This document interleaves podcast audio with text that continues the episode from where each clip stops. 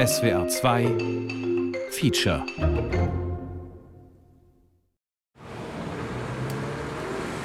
Wir fahren jetzt in die Psychiatrie, ist es ja eigentlich, oder psychiatrisches Krankenhaus. Äh, soll ich das nochmal sagen? Eva steigt in die Straßenbahn. Eva ist um die dreißig, trägt Korthose und Leopardenweste. Früher ist sie immer Fahrrad gefahren. Doch dann hat sie sich mit Covid infiziert. Eineinhalb Jahre ist das her. Und Anfang März sollte ich dann eben genesen sein und habe dann schon gemerkt, naja, zwei Wochen lang war ich noch ziemlich krank und schwach.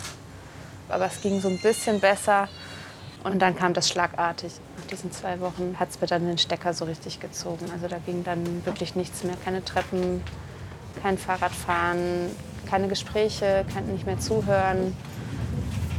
Selbstversorgung war schwierig. Da ist alles so ein bisschen über mich eingebrochen. Ja.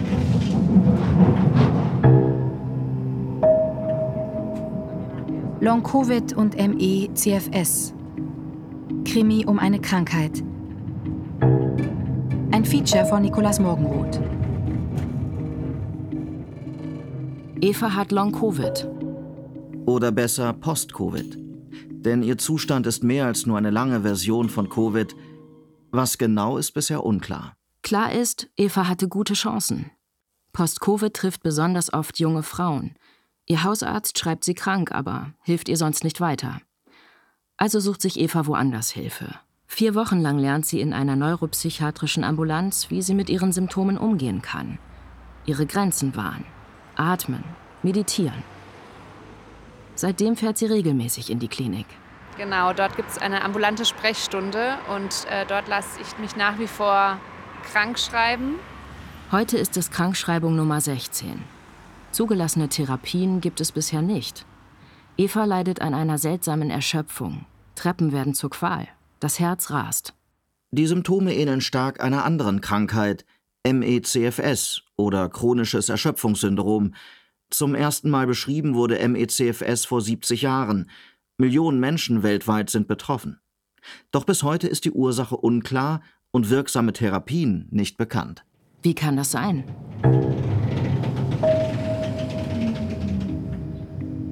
Evas Kopf fühlt sich oft fiebrig an. Und es fällt ihr immer wieder schwer, überhaupt klare Gedanken zu fassen. Fatigue und Brain Fog sind die Versuche der Medizin, das zu benennen. Dazu kommt eine starke Reizempfindlichkeit. Ich kann die Geräusche nicht gut filtern, fühlen sich alle sehr, sehr laut an, sehr, sehr durchdringend und überlagern sich so. Also es ist einfach kein Filter da. Und ich musste auch schon vor einem Jahr aus Straßenbahnen aussteigen, weil ich nicht mehr drin sein konnte. Genau. Besonders nach Belastung werden Evas Symptome noch stärker. Belastung bedeutet in ihrem Fall Fahrradfahren, sich länger unterhalten, lesen. Deshalb lernt sie in der Ambulanz, ihre Grenzen einzuhalten. Eva lernt, wie sie ihren Zustand stabil halten und zumindest für sich selbst sorgen kann. Trotzdem, die vier Wochen hinterlassen bei ihr einen bitteren Nachgeschmack. Ja, und am Ende von den vier Wochen sind wir dann entlassen worden und hatten alle eben diese Post-Covid-Syndrom als Diagnose. Und bei mir stand dann auch mittelschwere depressive Episode, Neurasthenie und eine Angststörung, die sie mir diagnostiziert hatten. Neurasthenie hatte Eva noch nie gehört. Ich war ein bisschen überrascht, ehrlich gesagt, weil ich mich nicht als depressiv wahrgenommen habe, sondern einfach als ständig scheiternd. Also ich hatte immer gesagt, ich habe Antrieb, ich will probieren und ich probiere auch ständig und ich falle damit aber die ganze Zeit auf die Schnauze sozusagen. Also ich, ich scheitere daran total und bin verzweifelt und finde keine Tätigkeit, mit der ich den Tag verbringe.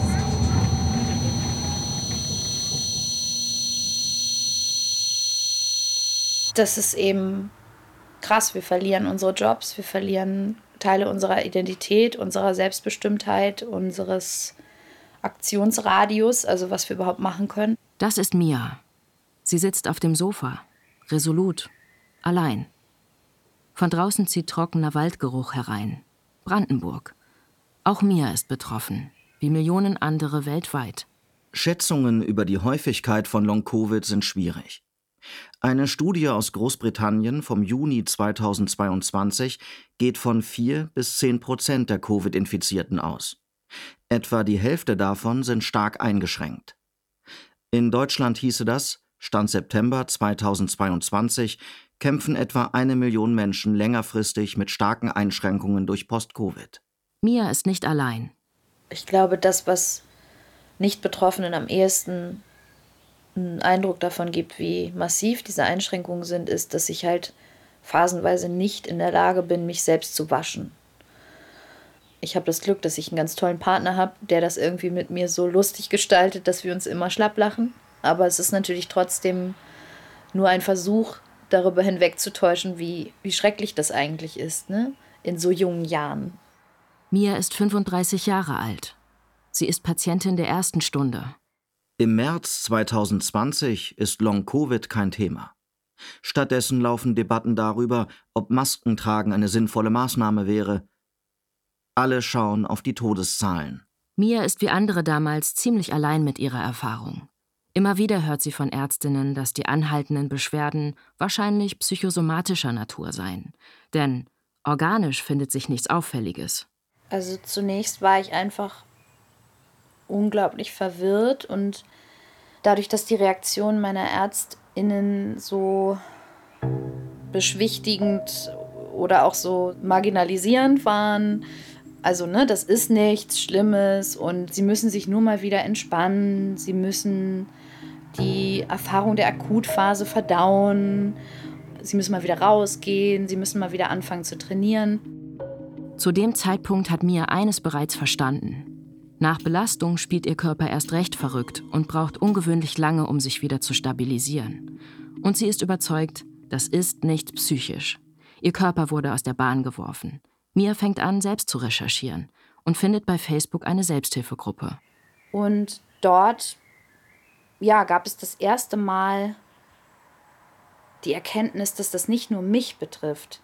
Ich kannte damals niemanden außer mir, der Covid hatte, und natürlich auch niemanden, der Spätfolgen hatte dementsprechend. Und in dieser Selbsthilfegruppe dort aufzuschlagen und zu sehen, hunderte andere Menschen zu dem Zeitpunkt haben dasselbe wie ich oder erleben dasselbe wie ich oder was ganz Ähnliches. Ähm, das hat mir so sehr geholfen, weil ich wirklich am Anfang dachte, dass das jetzt nur mir passiert oder super selten ist. Mia wird bald zur Administratorin der Gruppe. Dort liest sie immer wieder die gleichen Geschichten. Tausende in Deutschland werden nicht mehr gesund, ihre Symptome als psychosomatisch abgetan, und keiner kriegt es mit. Sie gründet zusammen mit anderen die betroffenen Organisation Long Covid Deutschland. Denn für Mia ist Long Covid längst ein politisches Thema.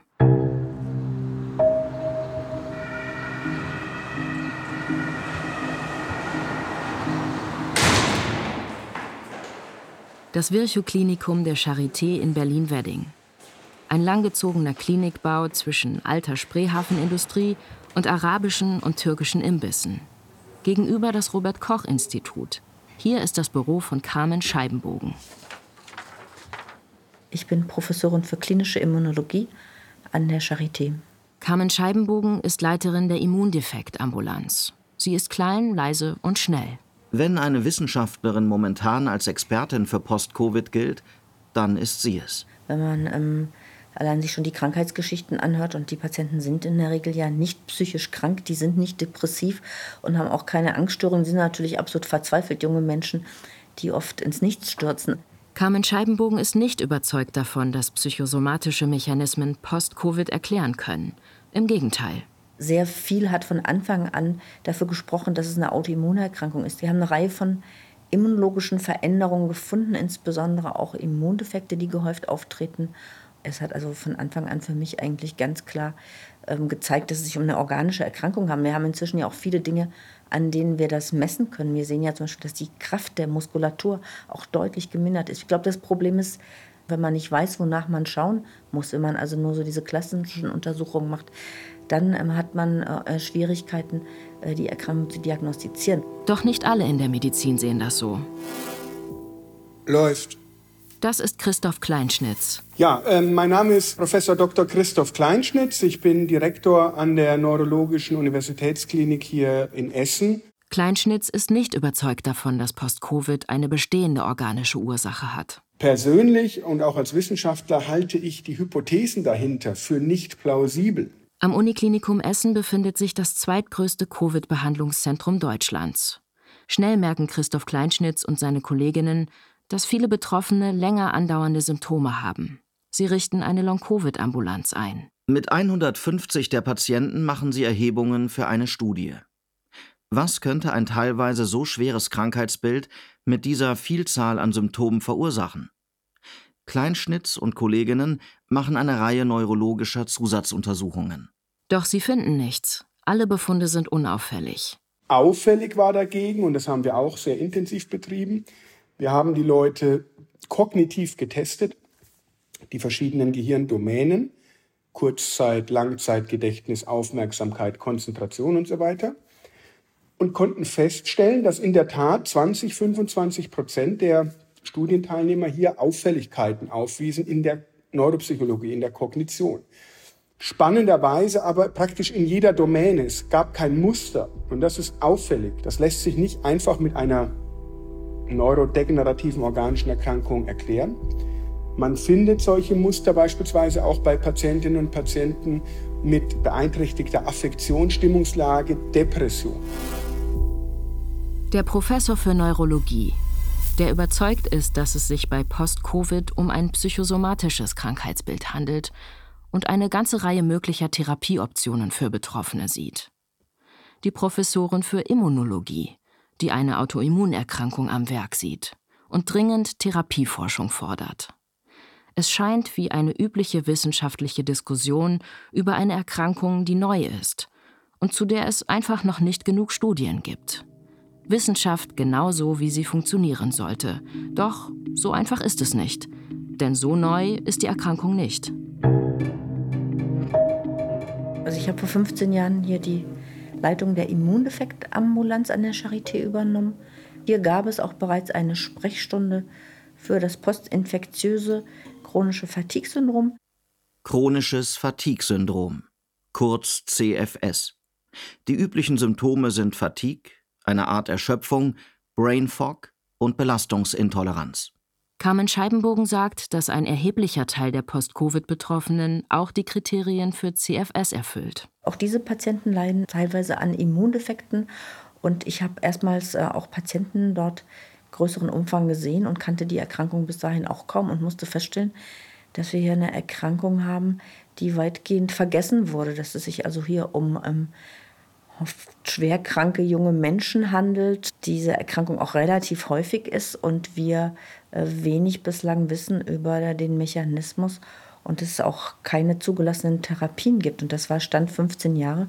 Als Carmen Scheibenbogen zweitausendsieben die Professur übernimmt, ist sie ziemlich alleine. Die einzige Ambulanz in Deutschland. Für etwa dreihunderttausend betroffene Menschen. Das sind mehr als von H I V oder Multiple Sklerose betroffen sind. Doch wirklich verlässliche Zahlen gibt es nicht. Ja, das war in der Anfangszeit in der Tat nicht einfach. Ich habe ja versucht, diese Erkrankung bekannter zu machen, auch Vorträge zu halten auf wissenschaftlichen Tagungen. Da gab es sehr viel Ablehnung. Da gab es auch viele, die mir widersprochen haben, was die Einordnung der Erkrankung angeht. Diese Erkrankung galt ja in den letzten zwanzig Jahren bei vielen als eine psychosomatische Erkrankung. Für manche ist sie das bis heute. Ich kenne keinen physiologischen und anatomischen Grund, keine Schädigungsmuster, wo Leute am Bett gefesselt sind und vor Müdigkeit nicht aufstehen können. Verstehen Sie, was ich meine? Es gibt gar nicht, es, es gibt... Es gibt Post-Covid schon lange. Zumindest ein sehr ähnliches Krankheitsbild. Vor über fünfzig Jahren wurde es zum ersten Mal detailliert beschrieben. Als myalgische Enzephalomyelitis, kurz M E. neunzehnhundertneunundsechzig hat es die W H O in die internationale Klassifikation von Krankheiten aufgenommen. Kategorie Krankheiten des Nervensystems, Code G dreiundneunzig Punkt drei, chronisches Fatigue-Syndrom. Doch bis heute existiert kein anerkannter Biomarker, mit dem die Krankheit diagnostiziert werden kann. Das heißt, keine messbaren körperlichen Merkmale, die eine Erkrankung nachweisen, und keine anerkannte Therapie. Als Mia anfängt, sich mit anderen Post-Covid-Betroffenen zu vernetzen, wird auch ihr das klar. Da gibt es hunderttausende Menschen in Deutschland, Millionen weltweit, die dieselbe Krankheit haben. Nur teilweise schon über Jahrzehnte. Mia lernt Menschen mit M E C F S kennen und versteht, dass sie wahrscheinlich auch M E C F S hat. Das wurde mir so dämmerig immer mehr klar, sozusagen, dass es M E C F S gibt und das gibt es schon länger. Also es gab nicht den einen Moment, aber so ein immer mehr sich verfestigendes Gefühl von ach du Scheiße, das darf nicht wahr sein. M E C F S, myalgische Enzephalomyelitis, chronisches Fatigue-Syndrom. Der Name trägt auch nicht gerade zur Bekanntheit bei. Dabei gibt es in Deutschland mehrere Betroffenenorganisationen. Eine davon sitzt in Hannover, die Lost Voices Stiftung, verlorene Stimmen. Ihre Zentrale sitzt aber nicht in einem gläsernen Bürogebäude, sondern im Keller eines dreistöckigen Mehrfamilienhauses.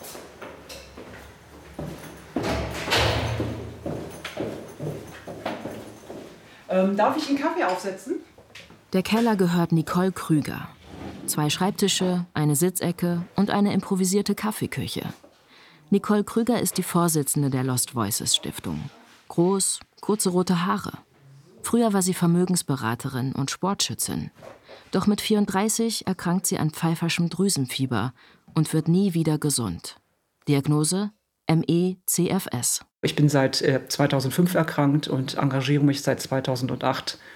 Und da gab es damals nur die eine Patientenorganisation, den Bundesverband Fatigatio e V und ansonsten nur ein paar Selbsthilfegruppen, aber ansonsten gab es gar nichts.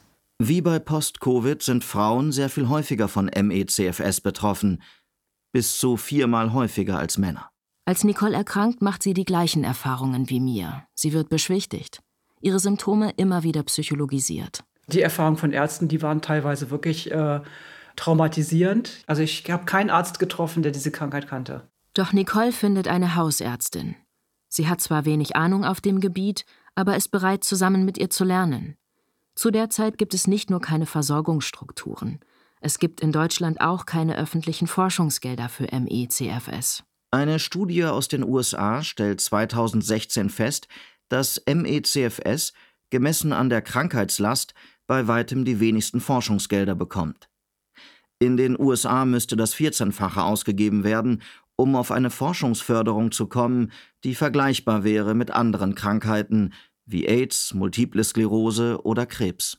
Darum gründet Nicole zusammen mit anderen Betroffenen die Lost Voices Stiftung, um selbst Geld für Forschung einzusammeln, aber auch um gesundheitspolitisch für Aufklärung und Anerkennung zu streiten. Wir sind dann in die politische Arbeit eingestiegen und ähm, waren Teil bei der sogenannten Leitlinienfindung für Leitlinien, die das Krankheitsbild M E C F S mit beinhalten. Und zwar gibt es die Leitlinie Müdigkeit in Deutschland und ich war ab zweitausendelf damit beteiligt. Die Leitlinie Müdigkeit ist der Leitfaden, an dem sich Hausärztinnen orientieren sollen, wenn sie Patienten mit auffälliger Müdigkeit behandeln. Sie wird von der Deutschen Gesellschaft für Allgemeinmedizin, kurz D E G A M, erstellt. Die D E G A M aktualisiert die Leitlinie zweimal, zweitausendelf und zweitausendsiebzehn. Beide Male werden auch Organisationen von M E C F S-Betroffenen in den Prozess einbezogen.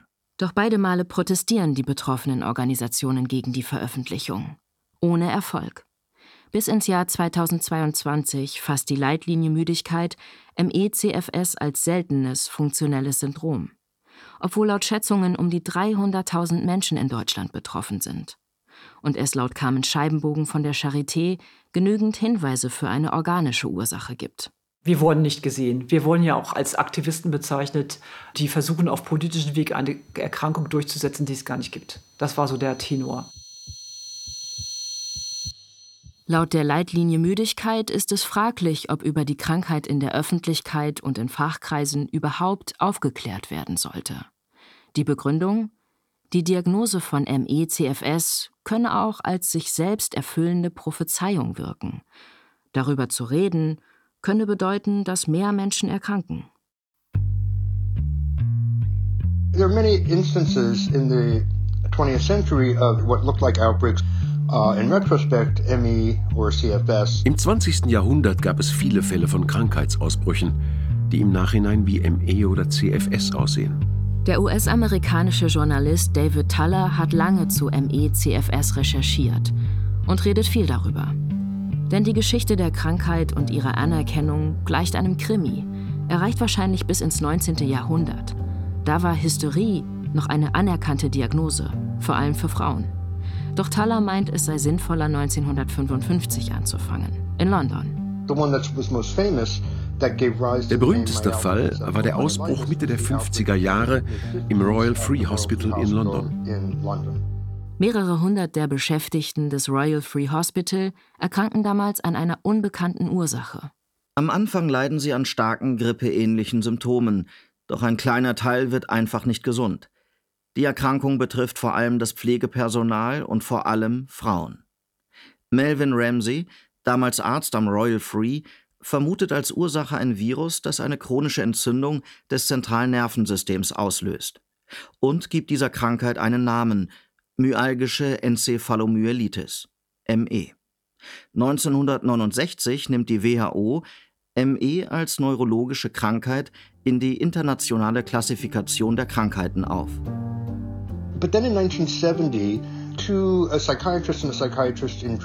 Aber dann veröffentlichen neunzehnhundertsiebzig zwei Psychiater, McEvedy und Beard, einen Artikel, in dem sie den Ausbruch im Grunde neu analysieren. Während Melvin Ramsay an eine Entzündung des Nervensystems glaubte, kommen die beiden Psychiater zu einem ganz anderen Schluss. Actually, Uh, we argue that this is a case of mass hysteria. McEvedy und Beard argumentieren, der Ausbruch am Royal Free Hospital sei ein Fall von Massenhysterie gewesen. Ein ganzes Krankenhaus schließt wegen einer Massenhysterie. Ihr Hauptargument war, dass Frauen überdurchschnittlich häufig betroffen waren. In dem Artikel schreiben sie, wenn es sich um eine Infektionskrankheit gehandelt hätte, würde man annehmen, dass Männer und Frauen in gleichem Maße betroffen gewesen wären. Aber es waren vor allem die Krankenpflegerinnen betroffen. Es müsse sich also offensichtlich um Hysterie handeln.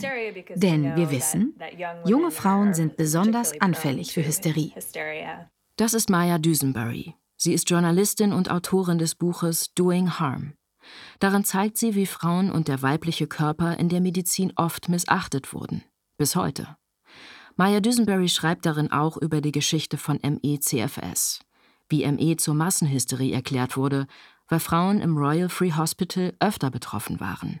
Weil eine Infektionskrankheit Männer und Frauen hätte gleich betreffen müssen. Wir wissen heute, dass das nicht so ist.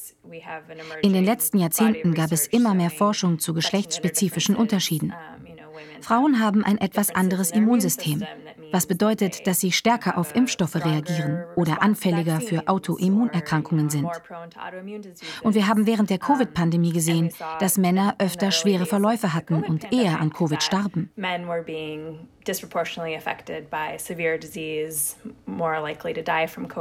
McEvedy und Beard setzen mit ihrem Paper im anerkannten British Medical Journal von neunzehnhundertsiebzig die dominante wissenschaftliche Erzählung über Royal Free für die nächsten Jahrzehnte. Das sei alles psychosomatisch und M E verschwindet wieder aus Öffentlichkeit und Wissenschaft.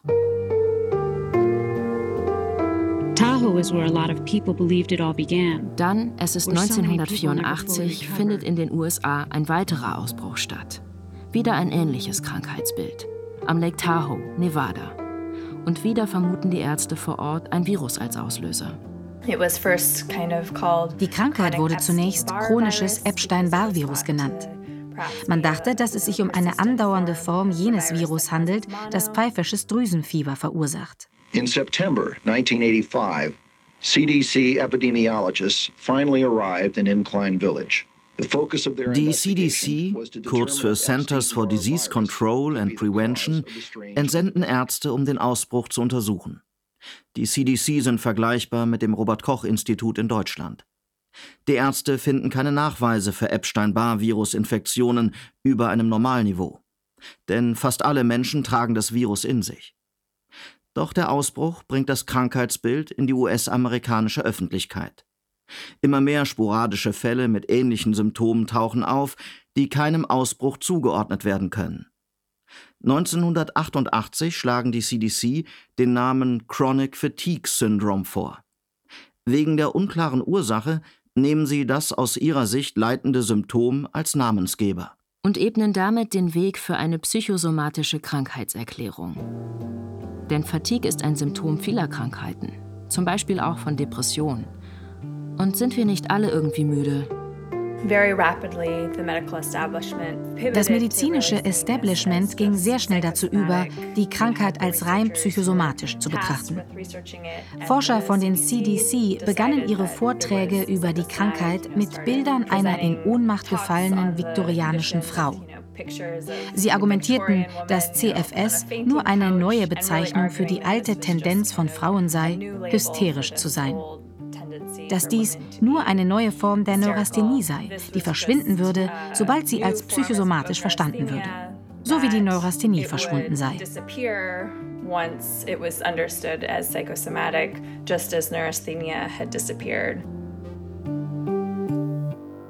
Neurasthenie, erstmals beschrieben im neunzehnten Jahrhundert, Diagnoseschlüssel F achtundvierzig Punkt null.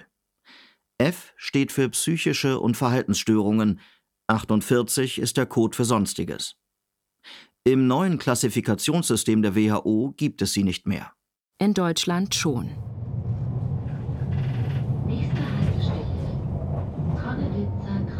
Und bei mir stand dann auch mittelschwere depressive Episode, Neurasthenie. Eva hat das schon am Anfang erzählt. Ihr wurde Neurasthenie diagnostiziert, als sie mit Post-Covid-Symptomen in die Ambulanz kam. Und mit der Neurasthenie hatte ich dann eben nachgefragt, was das, was das eigentlich bedeutet. Und mir wurde gesagt, das sei der Diagnoseschlüssel für ähm, das chronische Fatigue-Syndrom, also für M E C F S. In Deutschland scheint M E C F S einfach lange nicht zu existieren. Anders in Großbritannien. Dort brodelt Ende der zweitausender die Debatte. An der Queen's University in London führt eine Gruppe von Psychiatern eine klinische Studie durch, die sogenannte PACE-Studie. Sie soll Therapien für M E C F S auf ihre Wirksamkeit überprüfen. Die Studie ist ein Meilenstein. Auch die Betroffenen in Deutschland verfolgen sie gespannt von Anfang an, erzählt Nicole Krüger von der Lost Voices Stiftung. Es war überhaupt die größte Studie international mit der höchsten Summe, die bewilligt worden ist, um Forschung zu betreiben zu der Zeit. Und zwar mit Abstand die größte. Ich glaube, fünf Millionen US-Dollar wurden zur Verfügung gestellt für diese Studie. fünf Millionen Pfund sind es. Die PACE-Studie ist bis heute die aufwendigste Studie zur M E C F S. Sie wird zu einer Zeit durchgeführt, in der das psychosomatische Krankheitsverständnis von M E C F S seinen Höhepunkt hat. Wer damals glaubt, es gebe bestehende organische Ursachen, stellt sich ins wissenschaftliche Abseits. So wie Carmen Scheibenbogen, die gerade die Professur an der Charité übernommen hat. Die PACE-Studie soll testen, ob körperliche Aktivierung und Verhaltenstherapie Betroffenen helfen, sie sogar heilen können. Die beiden Therapien sind das Kernstück des psychosomatischen Krankheitsmodells. Die Studie wird von Beginn an kontrovers diskutiert, auch unter Betroffenen. Mit Spannung werden die Ergebnisse erwartet. Dann London im Februar zweitausendelf. Journalists and media gathered in London's Mayfair for a press conference to discuss research into how to best treat chronic fatigue syndrome. Die PACE-Studie hat gezeigt, dass kognitive Verhaltenstherapie und abgestufte Aktivierungstherapie wirksame Behandlungen für C F S sein können. Die Ergebnisse könnten jedoch eine Kontroverse auslösen, da betroffenen Gruppen zuvor berichtet hatten, dass diese Behandlungen schädlich sein können. Es ist so, dass der Körper das Signal setzt, du kannst nicht mehr. Und wenn du mehr machst, dann wirst du noch kranker. Und äh, deswegen war das ganz klar für jeden, der von dieser Studie gehört hat, dass da etwas veröffentlicht worden ist, was einfach nicht sein kann, weil das persönliche Erleben jedes einzelnen Patienten ist ein komplett anderes. M E C F S ist durch eine Verschlechterung nach Belastung geprägt. Eine stufenweise körperliche Aktivierung könne den Zustand der Betroffenen massiv verschlechtern, sagt Nicole Krüger. Die PACE-Autorinnen ziehen jedoch die Schlussfolgerung, dass Aktivierungstherapie neben Verhaltenstherapie die größten Heilungschancen hat. Die PACE-Studie bestätigt damit, was in den offiziellen Leitlinien des britischen National Institute for Health and Care Excellence, kurz NICE, bereits Standard ist. Sie wird als großer Erfolg präsentiert und prägt damit den Umgang mit M E C F S weltweit. Und weil Deutschlands Leitlinien komplett auf diese NICE-Guideline beruhen, ähm, hatte das einen massiven Einfluss. Bis heute. Die teuerste Studie überhaupt zu M E C F S. fünf Millionen Pfund geballte Wissenschaft. Publiziert im Lancet, eine der renommiertesten medizinischen Fachzeitschriften der Welt. Und kleine Betroffenenorganisationen, die den Ergebnissen vehement widersprechen. Die sogar behaupten, die dort nachgewiesenen Therapien würden schädigen. Sie im Extremfall in den Rollstuhl zwingen. Wie kann das sein? I'm now recording. Das ist wieder David Tuller. zweitausendelf arbeitet er als Journalist für die New York Times. Vielleicht sieht er damals so aus wie noch heute auf seinem Twitter-Profilbild. Gepflegter Dreitagebart, Baseballkappe. Eines Tages legt ihm sein Redakteur eine neu publizierte Studie auf den Tisch. Die PACE-Studie. Er soll dazu einen Artikel schreiben. Ich habe die Studie also durchgeblättert. Man hat ja nicht wirklich Zeit, man hat drei Stunden oder so. Man schafft es, eine Person anzurufen, man zitiert eine Aussage aus der Pressemitteilung oder sowas. Also, ich habe das gemacht, was man macht, wenn etwas im Lancet veröffentlicht wird. Man nimmt es für bare Münze. Man erwartet nicht, dass es ein uninterpretierbares Stück Scheiße sein wird. David Tuller veröffentlicht den Artikel und bekommt Leserpost von einem Freund. Tuller hätte nicht genau genug hingeschaut. Der Freund verweist auf die Kritik von Betroffenen. Doch es dauert einige Jahre, bis Tuller die Studie wieder in die Hand nimmt. Inzwischen ist er wissenschaftlicher Mitarbeiter am Zentrum für Public Health der University of California. Vier Jahre später, als ich etwas Zeit hatte, habe ich ungefähr ein Jahr lang viel über die PACE-Studie gelesen. Ich habe angefangen, die kritischen Kommentare der Betroffenen zu lesen, die mir viel sinnvoller schienen als die Antworten der Forscher darauf. Ich habe das auch mit meinen Kolleginnen in Berkeley abgeglichen. Ich wollte sicher gehen, dass ich auf dem richtigen Weg war, dass die Studie wirklich fehlerhaft war. Sie haben mir nicht nur zugestimmt. Sie fingen sogar an, die PACE-Studie in ihren Epidemiologiekursen als Fallstudie für schlechte Forschung zu nutzen. Tuller sammelt die Einschätzungen von Epidemiologen, Statistikerinnen und anderen Wissenschaftlern. Sie bestätigen ihm, es gibt mehrere gravierende Schwächen der PACE-Studie. Die Studie schafft es damit sogar in einige Vorlesungen. Well, good afternoon everybody and welcome to Biostatistics in Action, Tips for Clinical Research. Zum Beispiel, wie man eine randomisierte klinische Studie nicht durchführen sollte. Von dem Biostatistiker Bruce Levin. How not to conduct a randomized clinical trial. I'm going to be using one trial, the PACE trial, as the vehicle, uh, because as it turns out. Über eine Stunde lang benennt Bruce Levin Kritik nach Kritik, die herausragendsten. Die Forscher änderten nach der Datenerhebung die Kriterien dafür, ab wann man als genesen gilt. So wurde es möglich, als Kranke in die Studie zu kommen und sie als Genesene zu verlassen, ohne dass der Zustand sich tatsächlich verändert hatte. Und ursprünglich waren im Studiendesign objektive Messungen des Gesundheitszustands der Studienteilnehmer vorgesehen, zum Beispiel Lauftests. Doch in den Veröffentlichungen tauchen diese nicht mehr auf. Die Ergebnisse beruhen nur noch auf den Selbsteinschätzungen der Betroffenen. Schließlich wurde den Teilnehmerinnen nicht transparent gemacht, dass zumindest drei der Forscher auch als Berater für globale Versicherungsunternehmen tätig sind. And because of that, um, I was quoted in the media as calling the conduct of this trial the height of amateurism, and I stand by that opinion. Die PACE-Studie, der Gipfel des Dilettantismus. Das klingt unwahrscheinlich. Eine peer-reviewte, hochpublizierte Studie. Und tatsächlich, nicht alle sehen das so. Zum Beispiel Peter Henningsen, Leiter der psychosomatischen Klinik der T U München. Aus meiner Sicht reiht sich die PACE-Studie als zentral, sicher größte Studie in der Art ein in ein, eine sehr gute Evidenz, die zeigt, dass kognitive Verhaltenstherapie und gestufte Aktivierungstherapie richtig durchgeführt nicht bei allen Patienten, aber beim gewissen Prozentsatz von Patienten hilfreich ist. Professor Henningsen ist einer der führenden Psychosomatiker in Deutschland. Er hat den Anspruch, biologische, psychische und soziale Faktoren bei Krankheiten stets zusammen zu betrachten. Biopsychosozial heißt das. Im Fall von M E C F S geht die Theorie so. Am Anfang steht ein viraler Infekt, der die Betroffenen geschwächt zurücklässt. Wenn sie versuchen, wieder ihren Alltag aufzunehmen, merken sie, dass sie nicht so fit sind wie vorher. Das ist der Bioanteil. Sie nehmen an, dass sie noch nicht gesund sind und schonen sich, wodurch sie noch weiter körperlich abbauen. Das ist der Psychoanteil. Die hohen Erwartungen der Leistungsgesellschaft schüchtern die Betroffenen immer mehr ein. Das ist der soziale Anteil. Ein Teufelskreis aus körperlicher Dekonditionierung und negativen Krankheitserwartungen stellt sich ein.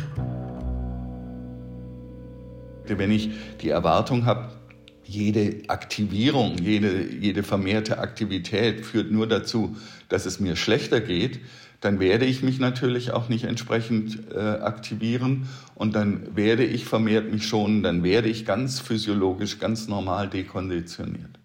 Auch die PACE-Studie bezieht sich auf diese Sichtweise von M E C F S.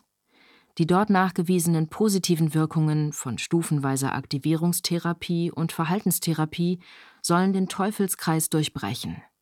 Und es ist diese Sichtweise, mit der sich auch viele Post-Covid-Betroffene in den Arztpraxen konfrontiert sehen. Wie Anni, die im April zwanzig zwanzig an Covid erkrankt und nicht wieder gesund wird. Ja, es gibt die Tendenz, dass wenn keine Untersuchungen irgendwelche Befunde zutage bringen, dass dann ganz schnell die Schublade aufgemacht wird und der Arzt halt seinem Patienten, seiner Patientin gegenüber den Stempel rausholt und sagt, du hast einfach nur ein Problem mit deinem Kopf, du bildest dir das Ganze ein. Das würde Peter Henningsen so niemals sagen. Für ihn ist die Verbindung von Psyche und Körper zu komplex, um die Vorgänge so stark zu vereinfachen. Auch eine Depression bildet man sich schließlich nicht ein. Und doch ist es anscheinend das, was oft bei den Betroffenen ankommt. Anni ist eine der Ersten. Auch sie ist Teil der Aktiven von Long Covid Deutschland, wie Mia. Das klingt erstmal irre, wenn ich komme mit meinen zweihundert Symptomen oder was, ja?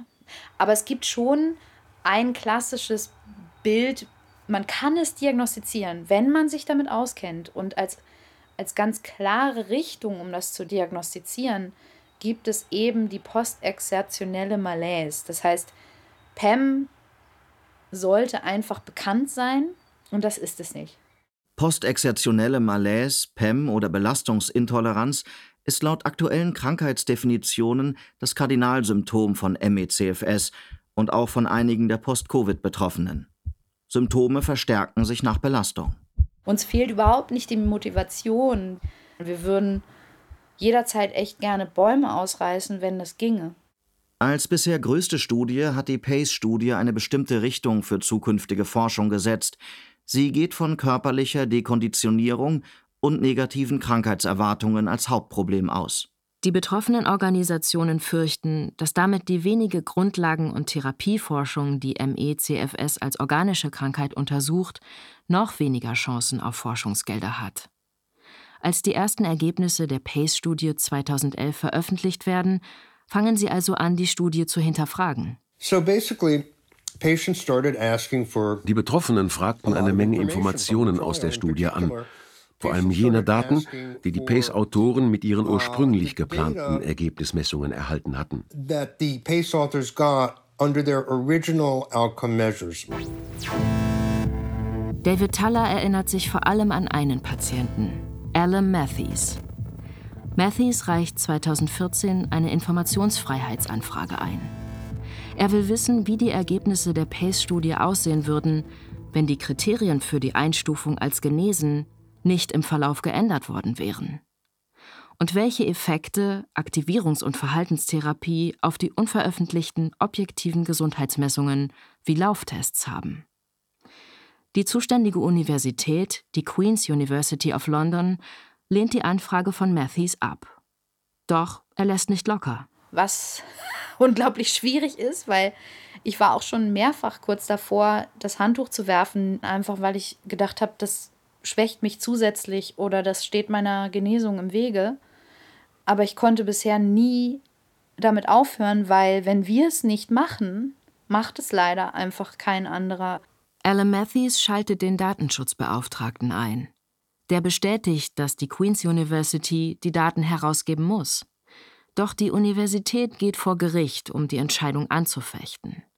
Sie argumentiert, dass die Herausgabe der Daten ihre Reputation schädigen und die Anonymität der Studienteilnehmerinnen gefährden würde. Matthews muss seine Anfrage vor Gericht erneut ausführlich begründen. Für mich ist es im Moment am schlimmsten diese Belastungsintoleranz, die eben wirklich für mich nur ein Aktivitätsradium von zwei, zweieinhalb Stunden erlaubt. Ich kann drüber weggehen, ich kann mir Energie vom Folgetag borgen, aber ich bereue das dann wirklich bitterlich, weil es, das sind Zusammenbrüche, die sind nicht wirklich schön, wenn man die erleben muss. Nach zwei Jahren, zweitausendsechzehn, gewinnt Alan Matthews vor Gericht. Die Queen's University muss die Daten herausgeben. Eine Reanalyse der Daten, publiziert zweitausendachtzehn im B M C Psychology Journal, findet keine signifikanten Effekte bei den objektiven Gesundheitsmessungen, weder für Aktivierungstherapie noch für Verhaltenstherapie. Ein bedeutsamer Rückschlag für die psychosomatische Schule. Doch Matthews zahlt einen hohen Preis. Er ist nach dem Gerichtstermin einfach zusammengebrochen und hat sich nie wieder richtig erholt. Er ist bei Bewusstsein, aber er spricht nicht. Er wird von seiner Mutter mit Smoothies gefüttert. Als ich ihn besucht habe, wusste er, dass ich kommen würde, und er wusste, dass ich im Zimmer war. Aber alles, was er tun konnte, war, mir im Voraus Notizen zu schreiben, einen Satz pro Seite. So etwas passiert mit dieser Krankheit. Und das ist ein Grund, warum es für die Betroffenen so schwer ist, zu protestieren.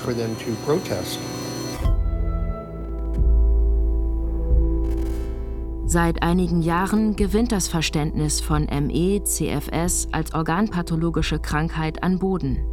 Auch als Folge der Kontroversen um die einflussreiche PACE-Studie. Zumindest im englischsprachigen Raum.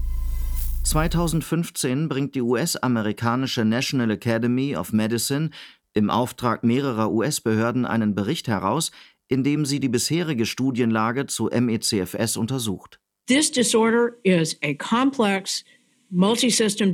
Bei der Erkrankung handelt es sich um eine komplexe Multisystemerkrankung, die bei Millionen von U S-Amerikanerinnen zu erheblichen Beeinträchtigungen führt. Wir kennen die genaue Zahl nicht, da diese Erkrankung völlig unterdiagnostiziert ist.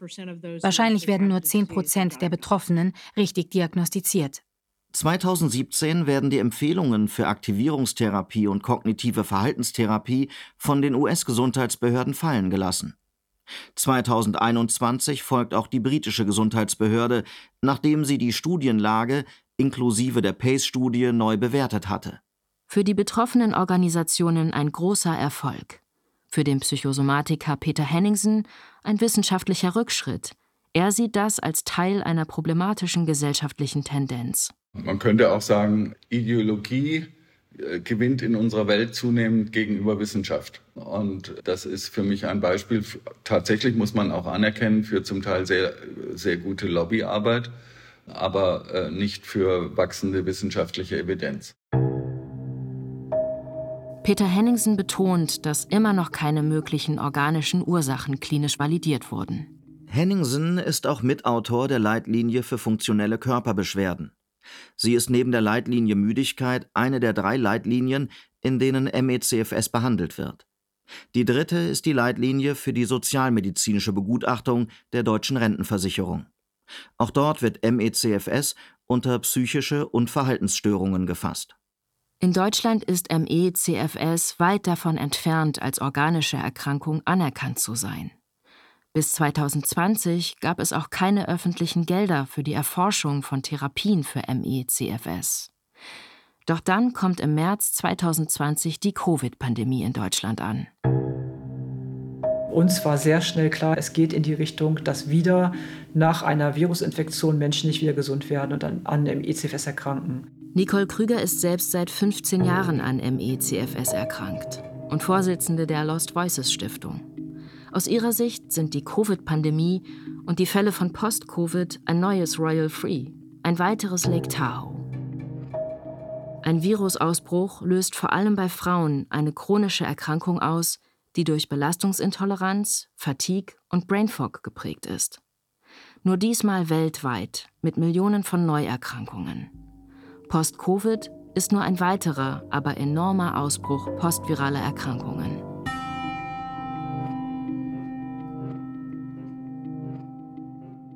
Als sich Mia mit anderen Betroffenen vernetzt und Long Covid Deutschland gründet, wird ihnen klar, dass sie nicht gesehen werden. Über Social Media versuchen sie, auf ihre Lage aufmerksam zu machen und richten sich an das Bundesgesundheitsministerium. Dann haben wir auch einen Brief ans B M G geschrieben und gesagt, hey, wir haben hier ein Problem, wir sind viele und ähm, ich glaube, das wird nicht gesehen, wollt ihr mal mit uns reden? Darauf kam halt keine Antwort und wir haben auch wirklich lange, lange immer wieder versucht, mit der Politik in Kontakt zu treten. Erfolglos. Doch dann steht ein Regierungswechsel an. Mia und die anderen von Long Covid Deutschland nutzen das. Sie vernetzen sich mit der Deutschen Gesellschaft für M E C F S und schaffen es, in den Koalitionsvertrag der neuen rot-grün-gelben Regierung einen Satz zu bekommen. Ein deutschlandweites Netzwerk von Kompetenzzentren und Ambulanzen zu M E, C F S und Post-Covid soll geschaffen werden. Doch nach der Wahl passiert erst einmal nichts. Also schreiben sie im Februar zweitausendzweiundzwanzig selbst einen nationalen Aktionsplan. Carmen Scheibenbogen und andere Ärztinnen unterstützen sie dabei. Was wir zentral fordern, ist in Überbegriffen Forschung. Dann brauchen wir ganz dringend Aufklärung und wir brauchen natürlich auch eine bessere Versorgungsstruktur. Die Bemühungen von Long Covid Deutschland und der Deutschen Gesellschaft für M E C F S haben Erfolg.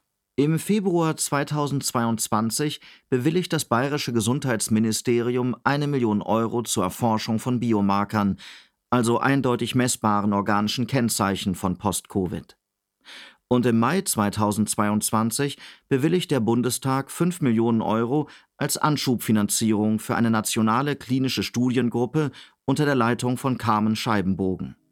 Weitere fünf Millionen wurden in Aussicht gestellt. Das Ziel: experimentelle Therapieforschung für M E C F S. Und auch die Leitlinie Müdigkeit wird überarbeitet. Nicole Krüger von der Lost Voices Stiftung ist zuversichtlich, dass nun viel beschlossen wird, was sie schon seit über zehn Jahren fordern. So auch Aktivierungstherapie für M E C F S nicht mehr zu empfehlen. Ja, es ist krass, dass es sozusagen erst eine so globale Pandemie braucht, bis eben Betroffene solcher Erkrankungen gehört werden, die es einfach schon seit Jahrhunderten gibt. Und das ist für mich unbeschreiblich und unglaublich eigentlich. Also, dass wir eine Erkrankung, die nicht selten ist in Zahlen, so ignorieren konnten. Und das ist dann total schwierig, wenn Krankheiten, zum Beispiel wie jetzt Covid-Spätfolgen, halt zu achtzig Prozent Frauen betreffen, weil klar ist, das hätten wir schon vor so einer Pandemiesituation besser geforscht zu postviralen Erkrankungen, was wir nicht getan haben. Dann hätten wir wahrscheinlich jetzt schon eine Lösung für Long Covid. Doch auch bei Long Covid sind nicht alle davon überzeugt, dass es eine organische Ursache gibt. Ich stimme ihm zu, es gibt eine politische Konstellation, die die Akzeptanz vielleicht solcher und ähnlicher Krankheitsbilder einfach macht, wo Politiker jetzt vielleicht nicht nach medizinischen, wissenschaftlichen Gesichtspunkten entscheiden, sondern auch vielleicht dem öffentlichen Druck, einer lauten Minderheitsmeinung folgen. Christoph Kleinschnitz, Direktor der Neurologischen Universitätsklinik Essen. Er glaubt nicht, dass Post-Covid eine bestehende organische Ursache hat. Ich kann nicht ausschließen, dass Long-Covid ein Spektrum von Patienten umfasst. An der einen Ende des Spektrums welche mit ganz klaren organischen Befunden, am anderen Ende psychosomatisch und dann alles in der Mitte. Aber es ist nicht unser Eindruck. Es mag es geben, diese organischen Einzelfälle, ich glaube, aber es sind wirklich, wenn, dann nur sehr wenige. Carmen Scheibenbogen, Professorin für klinische Immunologie, ist die Hauptverfechterin der These, dass M E, C F S und Post-Covid vor allem Autoimmunerkrankungen sind. Sie ist Gegenwind gewohnt. Bis zweitausendzwanzig waren sie Exoten, sagt sie. Doch seit der Covid-Pandemie wird sie überall als Expertin geladen. Im Bundestag, beim Gesundheitsministerium. Und auch bei einer Ausschusssitzung des Nordrhein-Westfälischen Landtags ist sie per Videokonferenz zugeschaltet. Denn in der Vergangenheit waren es oft nur Frau Professor Behrens und ich. Und so zwei Professoren wurden oft auch nicht so ernst genommen in diesen großen Fachgesellschaften, die halt nach wie vor auch oft von Eminenzen dominiert sind, die da vielleicht über die Jahrzehnte sich auch ein anderes Bild zurechtgelegt haben. Auch ein Neurologe nimmt als Sachverständiger an der Sitzung teil.